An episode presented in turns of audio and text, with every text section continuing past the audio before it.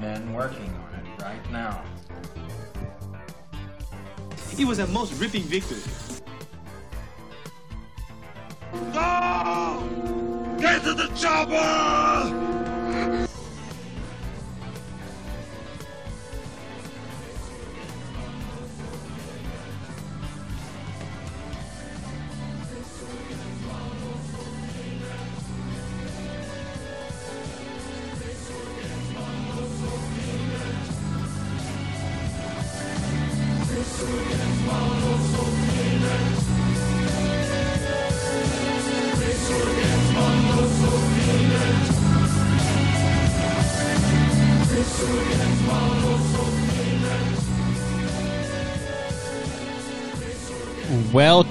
Welcome to the Parkway Podcast.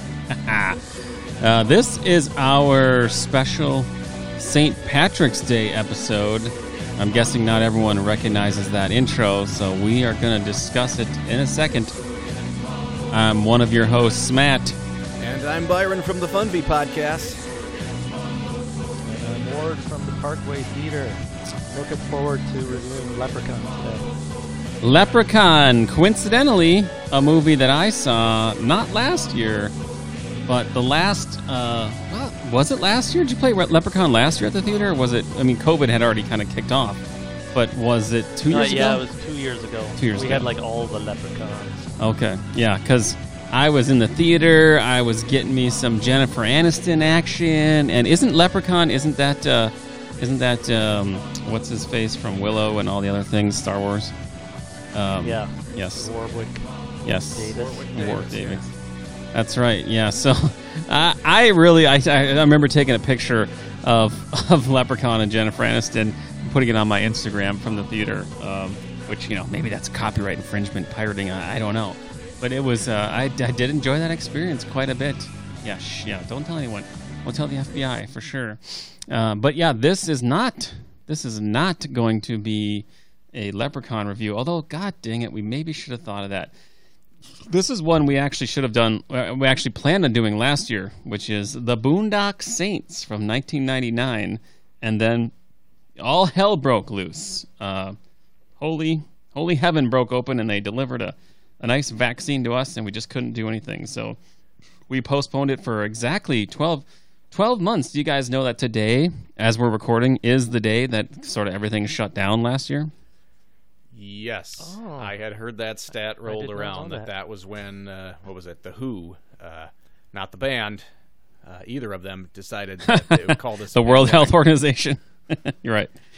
Yeah, So yeah. today is happy um, happy Tom Hanks gets COVID day. That's right. Tom Hanks. NBA pulled two teams off the court because of a positive test, and uh, and uh, uh, President Trump banned travel from Europe or incoming travel from Europe, and uh, all of these things happened today. So you know, here we are a year later, talking about Boondock Saints finally, which I understand. Ward is uh, we're going to go right into our.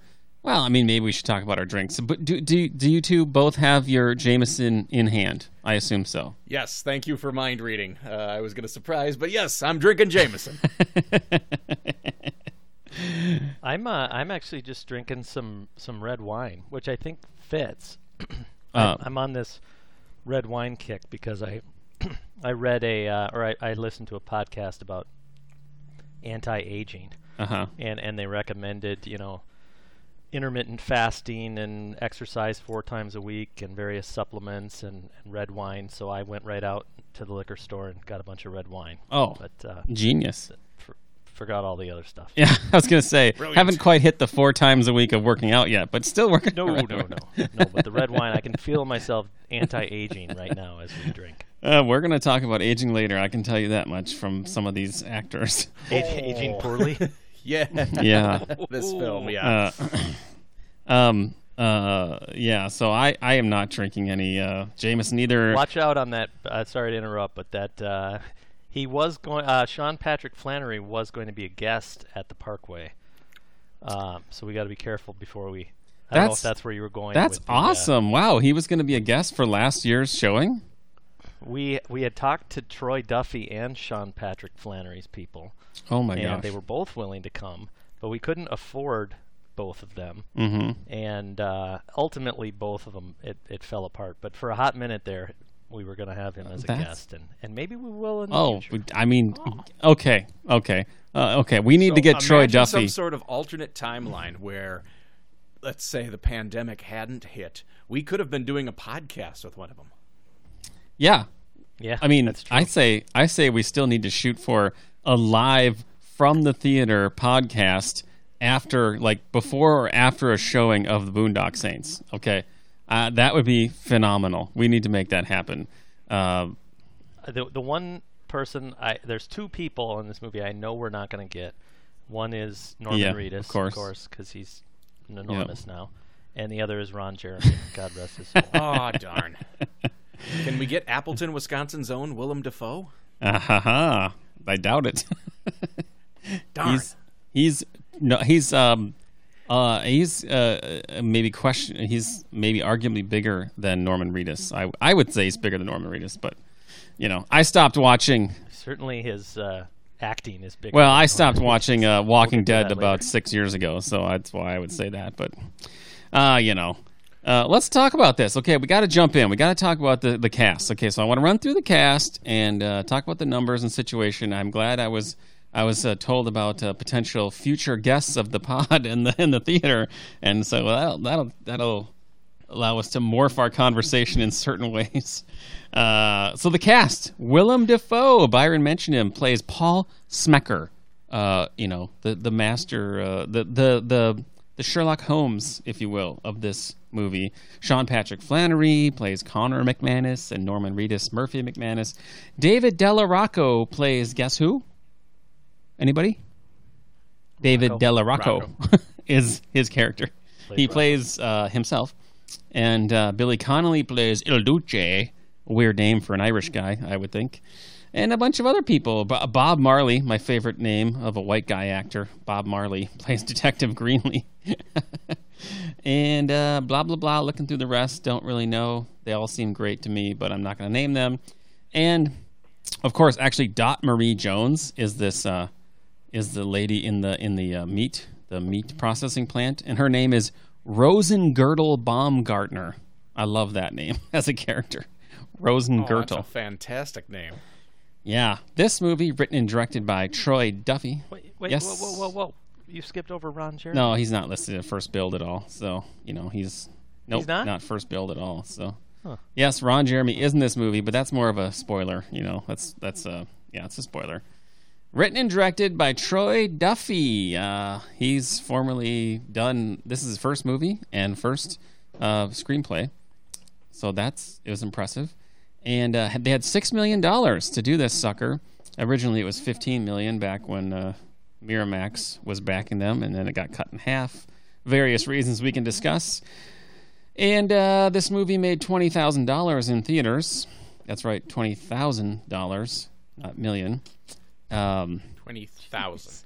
that's right. It was only released on five screens for seven days, and that's why. Um, Ooh, Can I I, like I'm my gonna car do was the more math. expensive than that. hmm You're gonna do the math. Let's hear the math on air math. I'm doing the math. Twenty thousand dollars divided by seven screens for Five, how long? Uh, no, s- five screens, seven days. okay, so uh, so five hundred and seventy-one dollars a day. Yep.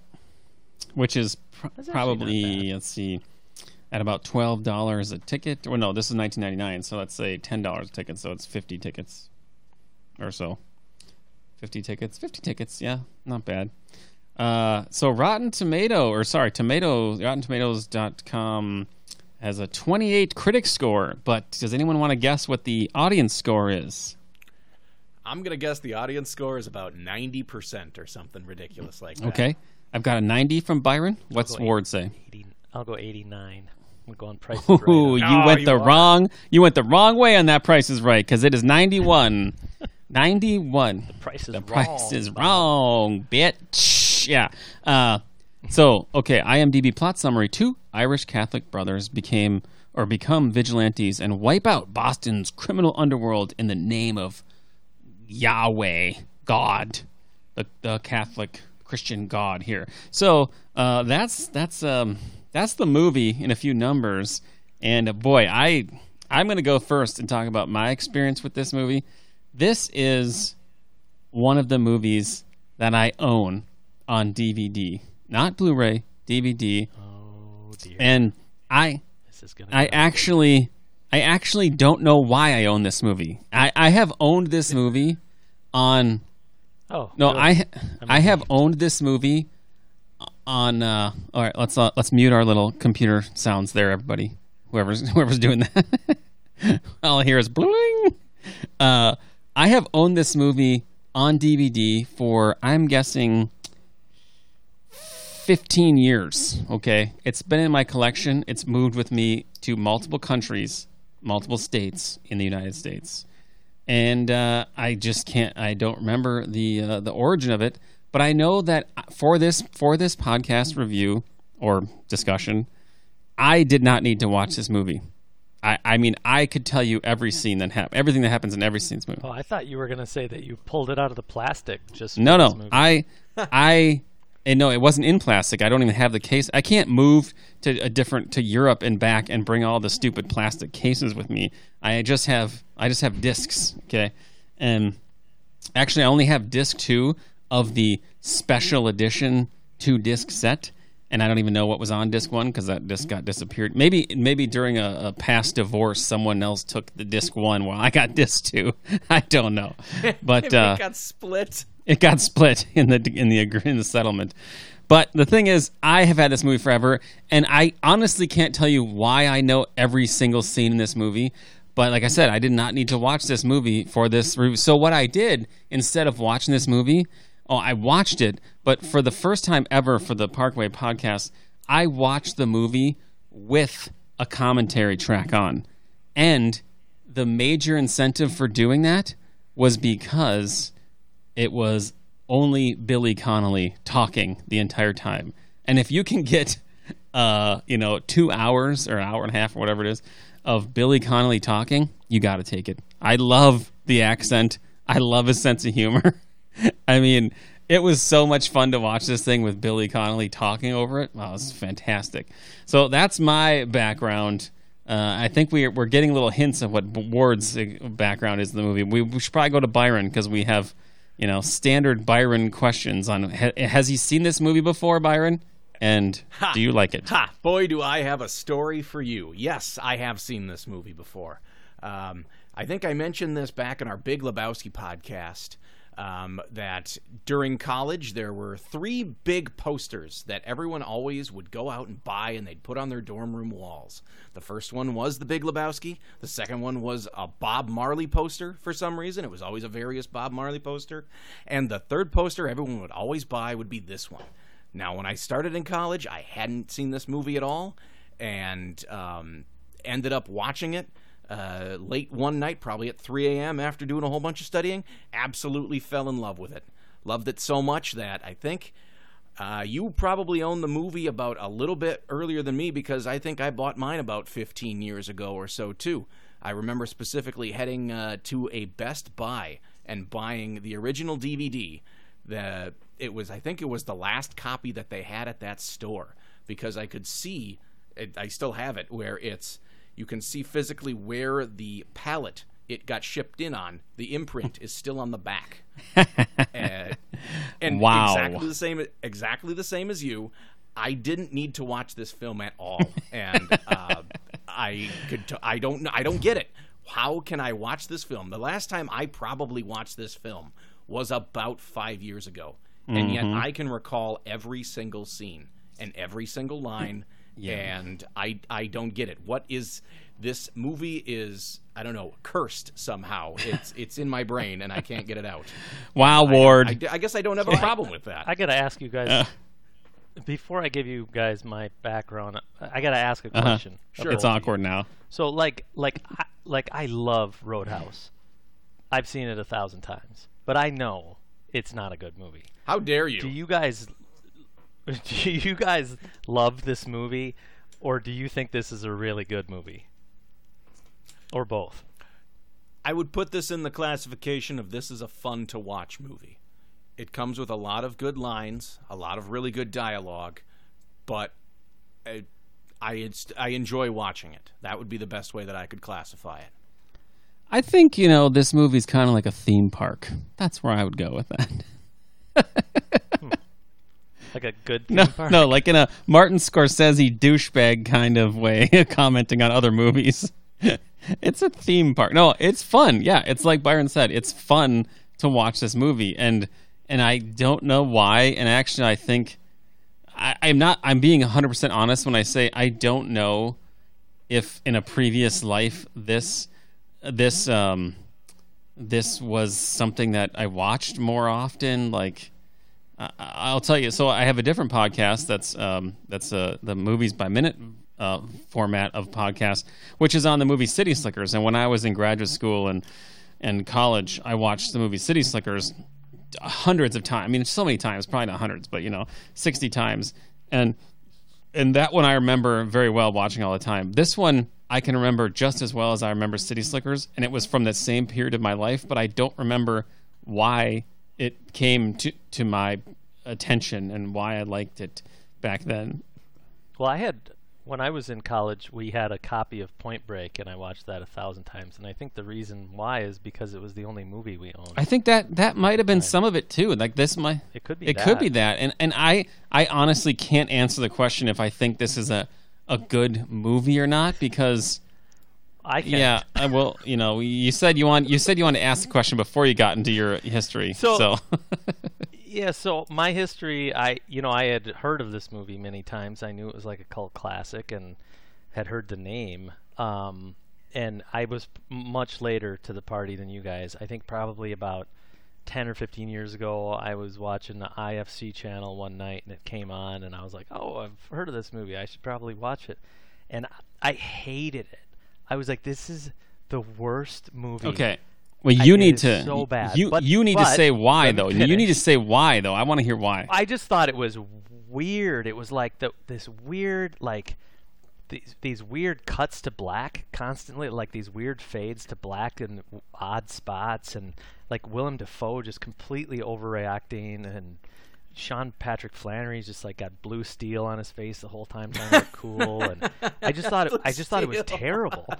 And so then when we when we chose this one, I was like, all right, I'm gonna watch this movie, and it's and it's gonna be terrible. Um, but I it wasn't as bad as I remember it. I was like, yeah, it, it still has like some of the stuff, and we'll talk about it. Some of the stuff still bothers me, but I was like, I don't, I couldn't remember why I hated it so much because it's it's not as bad as I thought it was, but it's still not. I don't think I don't think it's a good movie, but you know, it's it's a I could see where it's enjoyable. Yeah, it's uh, yeah, yeah. I, maybe you were going through a rough time back then. Maybe you failed some classes because you and your buddies were watching too many movies, or I don't know. It's not as bad as you're making it out to be. That's what I would say. Uh, No, it wasn't like I thought it was The Room. I thought that's what I was No, going for, no. and it it Here's wasn't that. It, it wasn't that bad. No, I, I mean, I, it is. It, this is movie. So like Titanic. So we started out for our Valentine's episode. We started talking about Titanic, and and I said, you know, I don't know where to start because this is just a massive movie with a massive budget and a huge, you know, a huge uh, director and uh, and the actors are just you know off the charts, you know, famous and and talented, and I feel the same way about this movie, not because of the director and the actors, but just because of it's it's a very unusual movie. I mean, I actually googled, you know, what's the widest spread between critic critic score and audience score on, on Rotten Tomatoes, and this is pretty close. I, I couldn't find the actual movie because you know you, you get all this link link bait crap where they want you to read 15 paragraphs before they tell you anything, and it's all ads. So I didn't get there, but I think 2891 is a pretty pretty close to the the widest spread. And there's a I don't know there's a reason for that. It's it's it's just a weird movie. I I actually re- I think it's actually a really good. I mean, imagine this is like the guy went from a bartender. Troy Duffy went from a bartender to directing this movie. He wrote it and directed it, and he has to he has to keep you know uh, uh, Norman Reedus and and Sean Patrick Flanery, but also also uh, um, William Dafoe and and big time stars like uh, you know, I mean, Let's be clear on something though. He did not direct Willem Dafoe. oh, oh, Like that guy was just he Willem Dafoe was like, "All right, here's the deal. I'll do this movie, but I'm going to do whatever the fuck I want. I'm going to chew so much scenery. You guys aren't going to know what hit you." yeah. So Like at the end of the movie when he he's dressed as a woman at the house and he starts saying, "Too far. Too far." That's him talking about his acting in this movie. He's like, that's him real. I went No, that's Yeah. him realizing what has he done. Like I've gone in this movie too far. Well, we can actually. went too far. I, I think now is not the time yet to talk about this, but uh, later on in this episode, I will tell you exactly how I know you're wrong about that. Troy Duffy was was directing William Dafoe, and it's he told him to do yeah, that. uh, and it is it is incredible. So I, I mean, I have to say that that if you look at this movie, like this guy is a first time director, and this is what he made. I actually think it's fairly good for uh, for what's happening, and I think the the fade to black and all that kind of stuff is is sort of fits the genre of like these two guys are are going on the I don't know this is kind of like a Hey, uh, Matt, let me let me see if I cut in the here. and Maybe ask a question. Um, yeah What what would you classify this movie as? Uh, you talked about a genre, but how would you classify this movie? I mean, is it a revenge film? Is it an action film? Well, how would you say, how would you say that? Because to me, a lot of this times it. The reason why I'm having a hard time kind of defining what I like about this movie is because it's kind of a mosaic of a lot of different genres. I, think mean, that's it- true. Just the comedy in here is, I, like I said, I absolutely love this dialogue and the comedy back and forth. That's probably why it got popular with college kids, uh, just because of the ridiculous lines you could shout back and forth at each other. I think so, Byron. And in fact, one of the one of the questions I have here is that's for you two is is this is this actually a superhero movie? Like are they superheroes? Because this to me is the Punisher just with two guys instead of one. Ah, that was ah, that was one of my points I was going to bring up. Get out of my head, Matt. I was going to say this is the Irish Punisher. Nice. Well, you're e, But they don't. Uh, but the thing that's missing from a revenge movie is the motive. Like, what? Who are they avenging? Yeah, that's the thing. There is no there is no real motive. They're just going in their eyes wherever you know the the divine, the Lord takes them. yeah. So, uh, can I ask you guys a question? Because I didn't.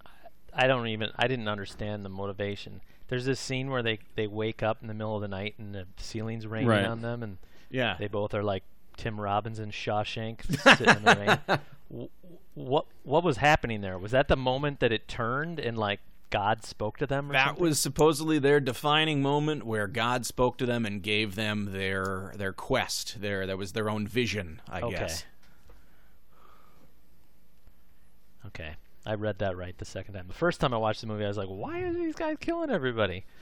I, maybe I missed that scene. Yeah, they're they're cleaning up the streets. I mean, that's they they And I was also like, "Why is the one guy Irish and the other guy has uh, like a weird New York Russian accent?"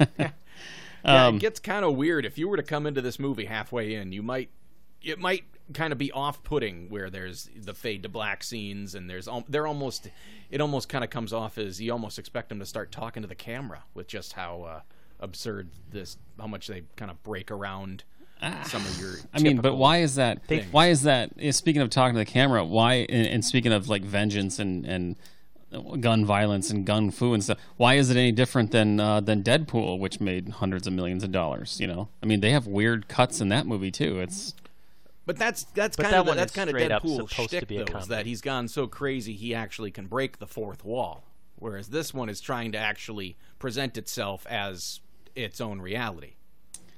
Um, I yeah, I I I did. I was not offended by the strange editing. Uh, I wouldn't call it strange, but um, it, it wasn't terrible. I mean, think of these movies like uh, like uh, what's that? Uh, what's the movie where they it's all filmed animated like um, like 300, but it's that dark genre comic book one. Um, it's very much Or you're thinking like Sin Sin, Sin City? City. Yeah, Sin City. Oh, Exactly. yeah, Frank Miller's Sin City. Yeah, it's a pretty Yeah. cool one. I mean, that's just as that's worse than this, I would say. So I, I don't, I don't see. I, the fades are more like it's like they're like commercial breaks. They reminded me of like an old TV show when it goes to commercial. But I, I guess overall, I just feel like he's the director is kind of trying too hard. Like I can see him trying to be Quentin Tarantino as I'm watching the movie. And maybe I'm wrong. Maybe he came before Quentin Tarantino. I don't know. Yeah. Well, I guess I could I could see that uh, comparison where you're trying to perhaps you're more exper. uh, Let me put it in a different way. Perhaps you're experimenting with how you cut and how you edit and piece a film together. Uh, and uh, at least for you, Ward, it seemed to be a little bit more off-putting. Where I guess I was able to, I guess I was able to suspend my uh, disbelief, or I I didn't mind it. I guess. So Ward, and maybe the other thing, just real quick on the editing, I think for me, like having every action scene told as a flashback, it kind of takes the tension away because you know what ha- you know what the outcome is. That's true. It it they do start off by having a lot of flashbacks, um, with the final culmination where we, I think we could talk a little bit about where uh, Willem Dafoe just decides to um, throw probably one of the best acting Go and one of the best Dafoe. like semi temper tantrums I think I've ever seen. Uh, which I actually one of my favorite lines was uh, "There was a firefight," and uh, that was always That's one of your But, favorite I mean, The lines? last oh, go oh ahead. man, uh, that you said that's one of your favorite lines. One of my favorite lines, and why I like the flashback scene, is because William Dafoe starts ribbing uh, Bob Marley's character uh, Greenly, and he says. Oh, so there was these two big fucking guys. Oh yeah, these like huge friggin' These guys. huge fucking guys. Yeah, I, I like I like that. So I like the framing device of telling it, telling it like what what the what the what the forensic evidence seems to show, and then seeing showing us what actually happened. I think that's pretty funny. That was a actually. cool thing. I wanted to finish my point though. Was um, we do get a lot of that. I think there's actually three of them where, it, or at least three big ones that I can remember, where you have Paul Smecker at the end of it and looking at it and trying to piece it together. But the final thing where they're creeping around, um, what's his face, Papa Joe Yakavetta's house, we don't see that.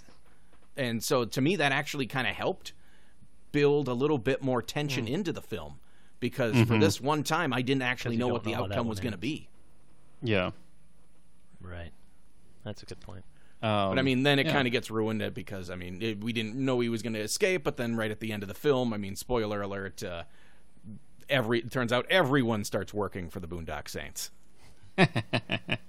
Yeah. What did, what did you guys think when Billy Connolly's character showed up on the street in that gunfight that they initially had? Well, I mean, did you know Billy Connolly from other things, or did you think he fit the role? What was your thoughts on that? Because I remember back when I first saw this, I remember that was a surprise to me, and I loved it for whatever reason. I don't even know why.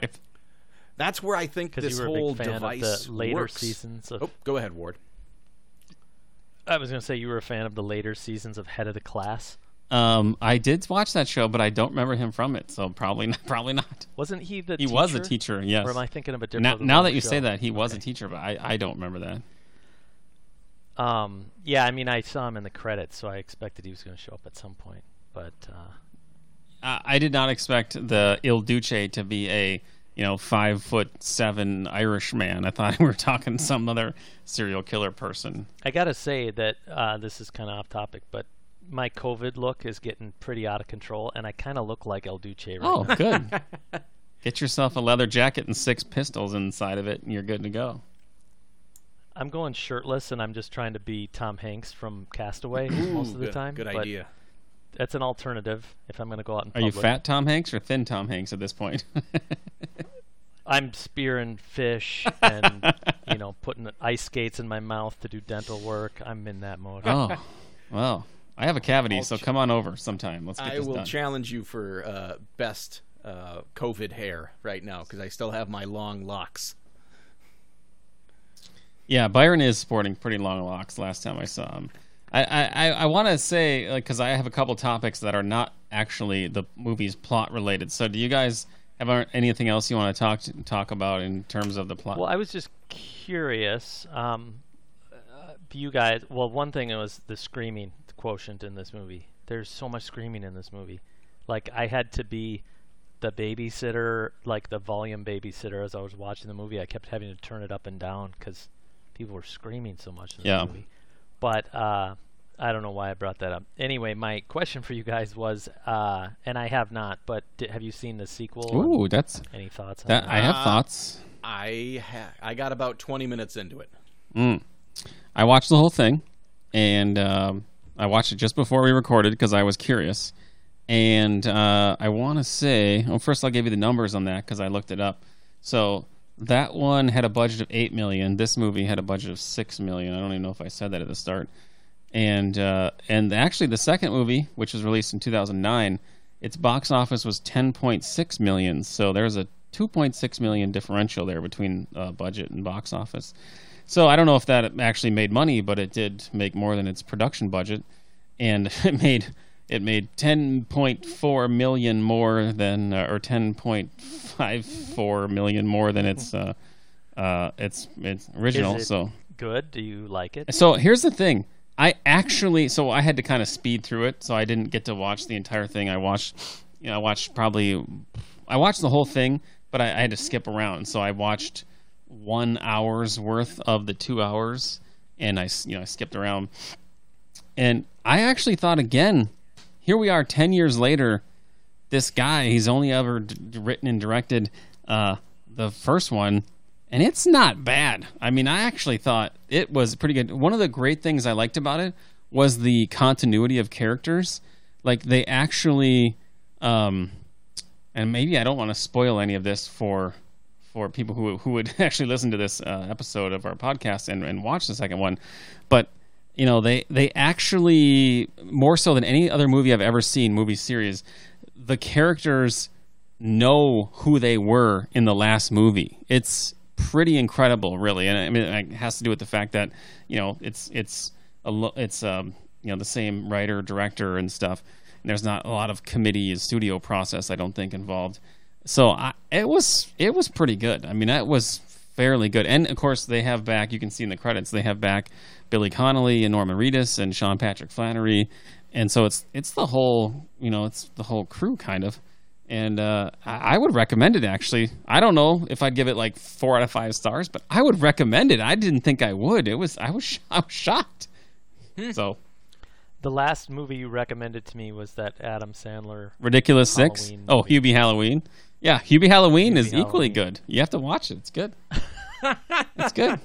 Um, there is a. I, I remember from when we were trying to get Troy Duffy to come to the theater, and I, I read a little bit of background, and now I'm not remembering. I should have freshened up on it, but I, I believe he got in like some kind of huge fight with the studio, and that's part of the reason why he's only directed two movies in his life.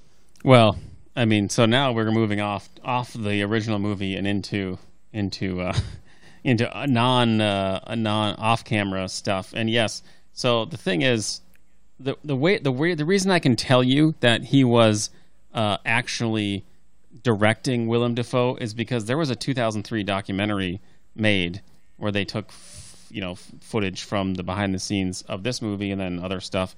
And uh, and yeah it, you can you can look at tip at uh, clips on YouTube and it, it is I mean it's definitely Willem Dafoe straight up asking what do you want me to do in this and what do you want me to do in that and and it's Troy Duffy saying yeah this is how this you know character is you know gesticulating at the end and at the beginning and and all this sort of over the top More. shit He just says more. well, he's not George Lucas. He's not George Lucas, but he is. He is. You know, he, he is. He's giving him a good explanation. Actually, the guy seems reasonable, but um, but apparently, I haven't seen the 2003 documentary. It's called Overnight, and it sort of chronicles the. Byron, have you seen it? No, uh, I'm just looking it up right now. I didn't realize this was a thing.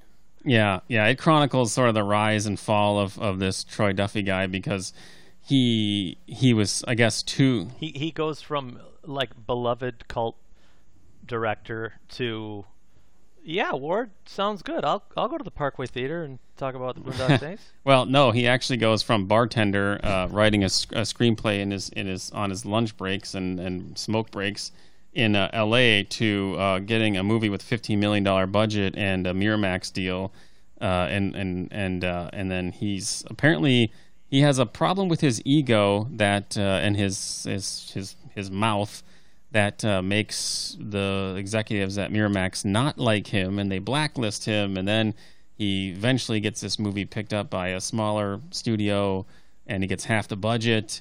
And then he really, so he kind of had a shitty um, contract where, uh, you know, he had some residuals, but none of them were from, they were all box office, none from TV, none from DVD sales. And so this movie made a lot of money in, in after the after the initial theater theatrical release, but he made none of it, and uh, and so that was a problem for him. And uh, Well, who won in the end? well, so Miramax or Troy? well, here's the thing. In the end, who would you rather be right now? it- well, yeah, I mean Yeah, that's very true. true. That's true because when I said Miramax executives, I was actually meaning Harvey Weinstein. So Weinstein, but uh, so yeah. The thing is, though, in the end, uh, Troy Duffy actually did win because he they did get an undisclosed amount of of uh, residuals from the DVD sales, and he got the rights to the sequel, and so he made the sequel. He got ten point, you know, he got uh, eight eight million dollars to make it, and the box office, like I said, was ten point six million, and uh, you know he hasn't made anything since 2009, but. I don't know. I really, I mean, I guess the guy just has a personality problem, but I, I think, I, I do not see why this is different than many of the other uh, directors, smaller directors in uh, in Hollywood. I, I'm, I think he's fairly talented, so I, I'm, I'm curious about that. So I would like to watch the movie overnight or the documentary overnight because apparently he comes off like a real asshole in that movie or in that documentary, but uh, and that's what people say about him, but. Uh, you know, I don't know. The other thing I did is I did a little research.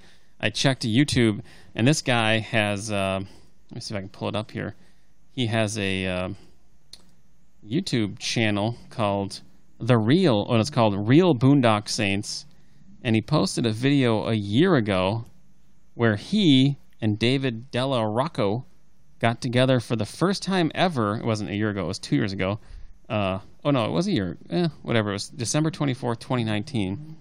And uh, and so it says they watched they watched um, Boondock Saints for the first time together ever, and uh, and it's on his YouTube channel. You can see it's a twenty minute video of it.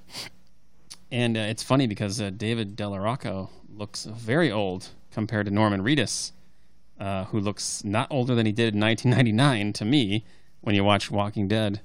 So uh, I, I would say people check that. I'll put a link in the show notes. Check that out.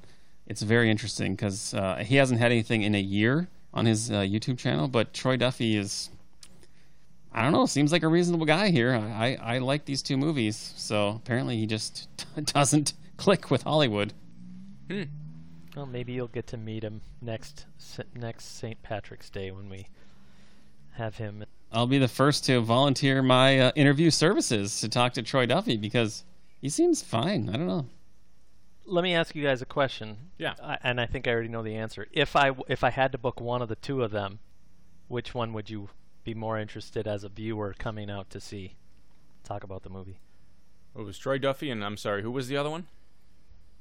Sean Patrick Flanery, Sean- Powder himself. Sean Patrick Flanery. Well, I, you know, I don't know. I think I, w- I would probably like to hear Troy Duffy and to kind of hear the story in his own words about what exactly happened. But also at the same time, I mean, Sean Patrick Flanery's a pretty cool guy too. I mean, he has done a couple of things. Uh, I mean, other than Boondock Saints, I mean, he's done. Seems like he's doing a lot of TV stuff here, is what I'm reading. In, young Indiana Jones is who I think of him as. Oh, okay. Oh. Yeah, I Oh, thought you're right. I forgot about that. Yeah. Um, but I would also say Troy Duffy. No offense to Sean Patrick Flanery, but I would like to hear about the creative uh, process direction behind these two movies because, like I said, I I, I think it, I think I'm a fan. I am a fan. Let's do it next year.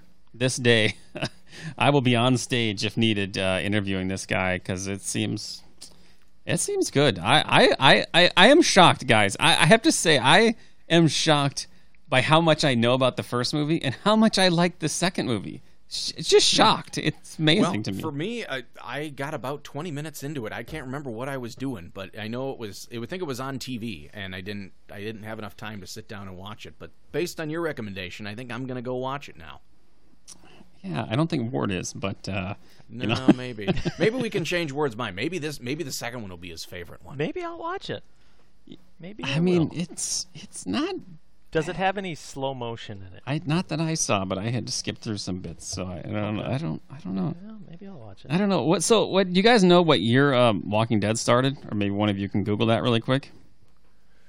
Uh, that had to be fairly close. I want to say like 2010. It was almost right after All Saints Day.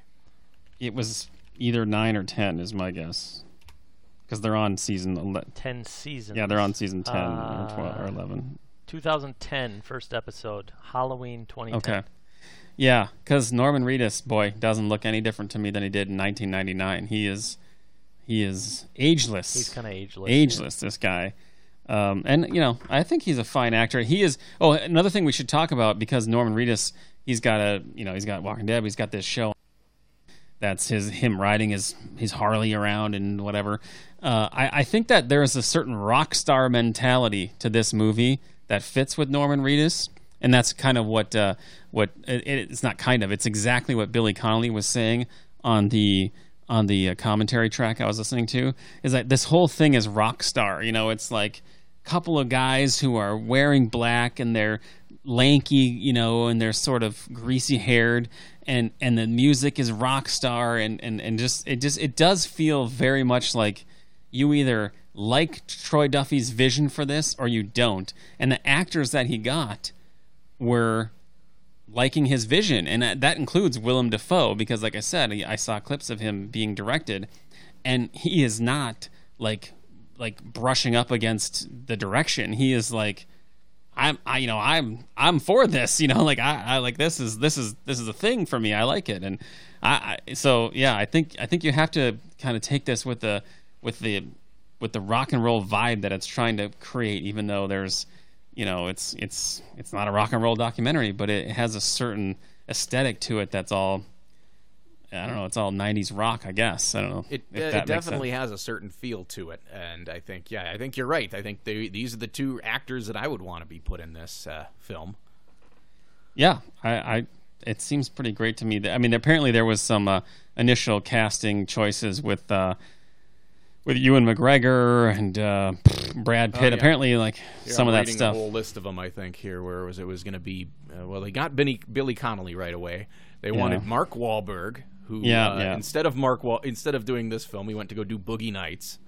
yeah, Uh, which and then they wanted you know, Patrick That worked Swayze, Brendan Fraser, Ewan McGregor.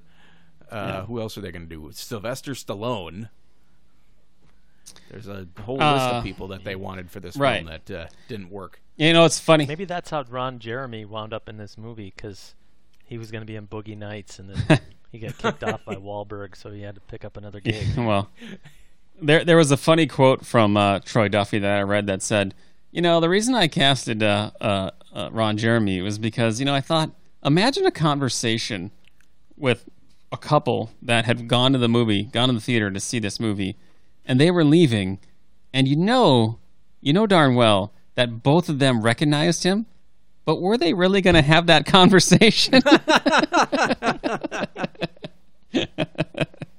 so I, I don't know. The guy is an un he's an unheralded genius. That's what I say. So when you get him at the Parkway, I am the uh, the go to interviewer. I'll have everything ready to talk to this guy. But uh, that's neither here nor there this year. We are still waiting for uh, COVID to wrap up. You guys, it's uh, it's going to happen soon, and I know that uh, there's actually some interesting things going on at the Parkway. So Ward, why don't you give us a little bit what's uh, what's the current developments? upcoming upcoming at the Parkway, we are still doing uh, weekly sh- hybrid uh, live streaming and in-person shows with Billy McLaughlin. It's limited seating. There's 93 tickets to each show, and they're being uh, simulcast over on Facebook and YouTube. This particular Sunday for St. Patrick's Day, we're having a Celtic Sunday featuring Laura MacKenzie. So you can buy your tickets on theparkwaytheater.com or live stream it. Byron, what do you got going on? Uh, on the Fun V podcast, we are still going through uh, our James Bond series, and we just are on the third film by Pierce Brosnan, which is The World Is Not Enough. Uh, yeah, I can't wait for that. Uh, we're really chugging our way through the Bond movies, and of course, we still have more time to get to that last "No Time to Die." Yeah. Uh, I'm gonna have to start coming up with some filler idea episodes to revolve around James Bond so that it's still relevant when No Time to Die comes out. Yeah, I. Uh, that's so true. I mean, we need to figure this thing out. But eventually, movies are coming back. That's for sure, and it's looking better and better every day now that we have vaccines rolling out across the country. At least Yep. here in the U.S. I know we have listeners in New Zealand and and uh, you know uh, and Ghana and uh, Spain and uh, you know China. So it's a lot of you know we the U.S. is a little ahead of the game. I'm guessing Minnesota's doing great. Uh, I want to put a plug in for the Parkway. I think people uh, right now I'm sporting my black and red stitching Parkway Theater hat. I've, I've received a lot of compliments on this hat as I've walked around the 48th in Chicago uh, business district. So I think people should check those out. I, I'm going to get next the heather gray and red one because I'm a, I'm a cap guy these days. So check that out on the parkwaytheater.com. Uh, but otherwise, uh, oh, and one more plug. One more plug from me. Uh, my other podcast uh, thread, which is the City Slickers Minute podcast, is going to start reviewing um, Western movies. So we talked about one minute at a time of the movie City Slickers, which is a funny comedy Western from 1991. And now we're going to start talking about uh, other classic Westerns that the other co host and I will be picking, uh, taking turns picking and like making the other one watch. And we will be having guests on, like Byron, like Ward, like like uh, my sister in law Carrie, like all the people that have been on uh, various podcasts, and uh, and we want to talk about what, what's a western, what makes it great, and the, the reason is Byron because we're cowboys, right? We're Yes, cowboys. that's right. We're actually cowboys. Yeah, We're that's all right. Just a sham. That's right. So uh, yeah, you know we're doing it. But uh, so anyway, as always, if you'd like to reach out to this podcast, you can email us parkwaytheaterpodcast at gmail.com. Give us a call 612-217-2520 and leave a voicemail. If you enjoyed this episode, coming up next, we'll be discussing Life of Brian, the Monty Python classic. A little bit of a Easter theme going on there. That'll be in April. And uh, for Ward and Byron, I'm Matt signing off this episode of the Parkway Podcast.